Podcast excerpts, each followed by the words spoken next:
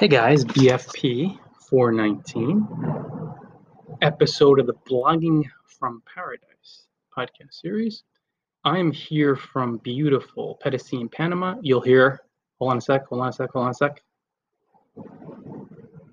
That's the Pacific Ocean. We're right, maybe 50, yeah, about 70 meters from the ocean. Beautiful place. You hear the breezes. I'm doing this outside to really get you into the blogging from paradise feel.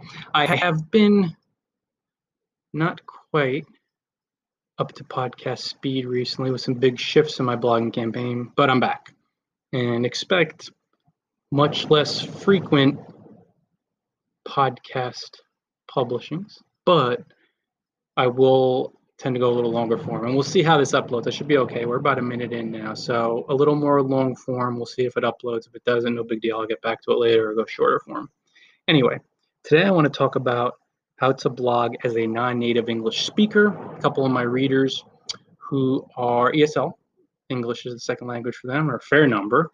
A lot of Indian bloggers, some of the poly bloggers, bloggers from Africa, Pakistan. Of course, guys, English is not your first language, so it feel a little uncomfortable, a little scary at times. So I want to go over a few tips to help you be a confident, clear ESL blogger so you'll be able to enjoy the ride, not really feel self conscious or self critical, and to accelerate your success because when you're able to communicate with more of the world and a big part of the world speaks English, you will be able to grow your business, drive traffic, all those really cool things. I'm watching a boat just flying by in the distance, looks so serene. So let's dive into the tips, guys. Number one, you want to watch Netflix. Haha, right? Any streaming will work, but when you watch Netflix or Hulu, Amazon Prime, whatever's available in your country, even YouTube, when you listen to native English speakers conversing, communicating, you will dial in to how to speak English properly. Now, I'm not talking about the King's English per se, some type of perfect diction and eloquence, flawless grammar. You know that by listening to me and following my blog.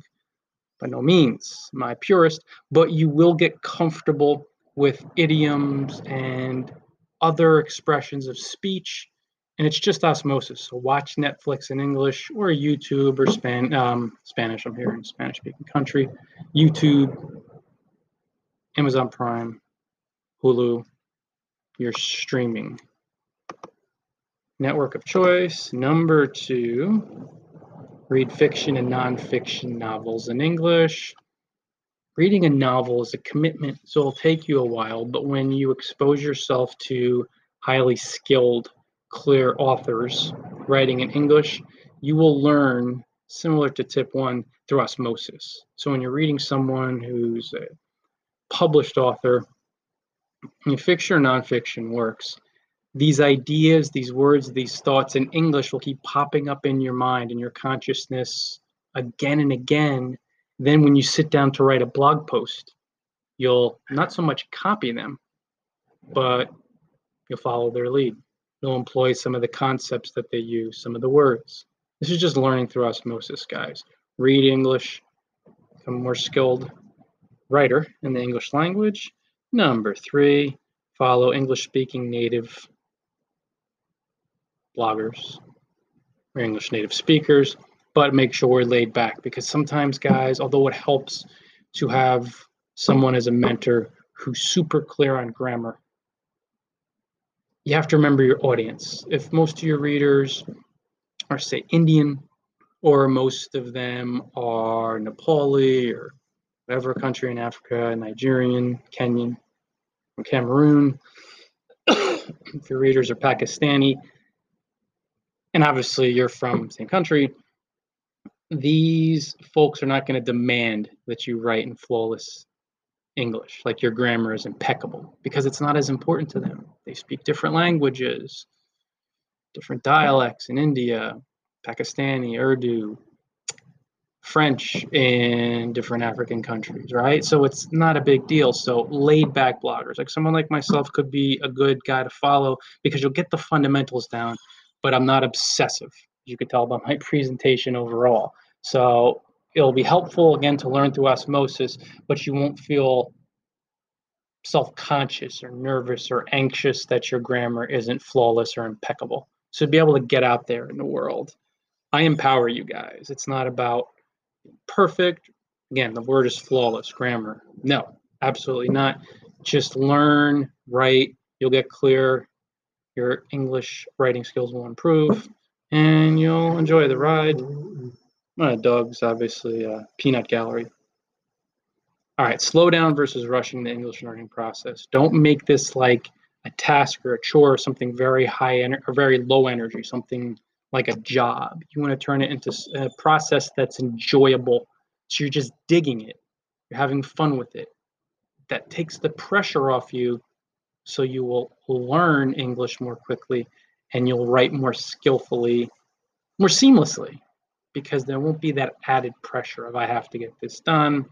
Number five, speak videos in English with only your non native talking head. Scary, guys, but speaking a language helps you, in most cases, write more skillfully, confidently as well. It's going to be uncomfortable to speak videos in English, whether they're live broadcasts on Twitter or Facebook, or even to record and upload to YouTube or Rumble. It's going to feel a little unpleasant, highly uncomfortable, may lose your breath a little bit. That's what people report to me often.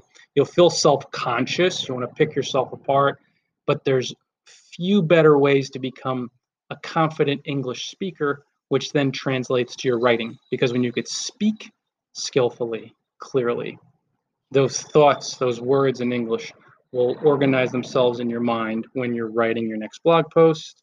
Number six, write 1,000 words in English daily for practice writing English for practice just in a Word doc and you could trash it after is the simplest, most straightforward, and really easiest way. And it takes a lot of effort, but as far as ease, like you're sitting down to write, it's the best way to become a skilled English writer as an ESL blogger. Write, write, write, not just when you're writing and publishing posts, but when you practice in a Word doc, the words will organize them organize themselves more clearly and you will become confident through a simple habitual practice. Seven, have fun with the English learning process. Enjoy the ride, guys. Again, you want to go back, take out the pressure, the stress.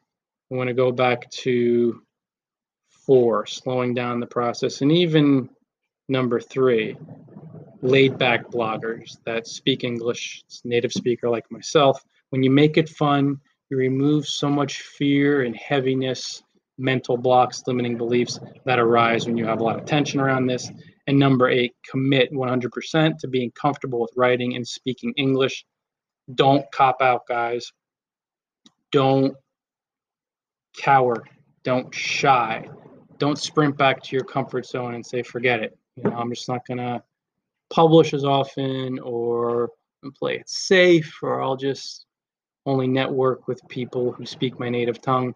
Because number one, you're listening to this podcast and you're reading my post, which will be coming out soon, or actually, on this topic, but you're cutting yourself off from so many billions of people who speak English, who are, even if they're not super fluent, think of all bloggers in India that speak English either fluently or semi fluently and can communicate in the language then you realize when you can't write at least somewhat clearly and confidently and cogently so people understand you in that language for better or for worse i mean it's not a huge deal but you're going to cut yourself off from a lot of bloggers who only be able to communicate with you in that language. Now of course in a place like india again you're going to find yes you'll have a lot of your countrymen who will speak your native tongue but again think about all the bloggers in the us the tens of millions of bloggers and in England and Australia and throughout Europe and then really throughout the world, Africa.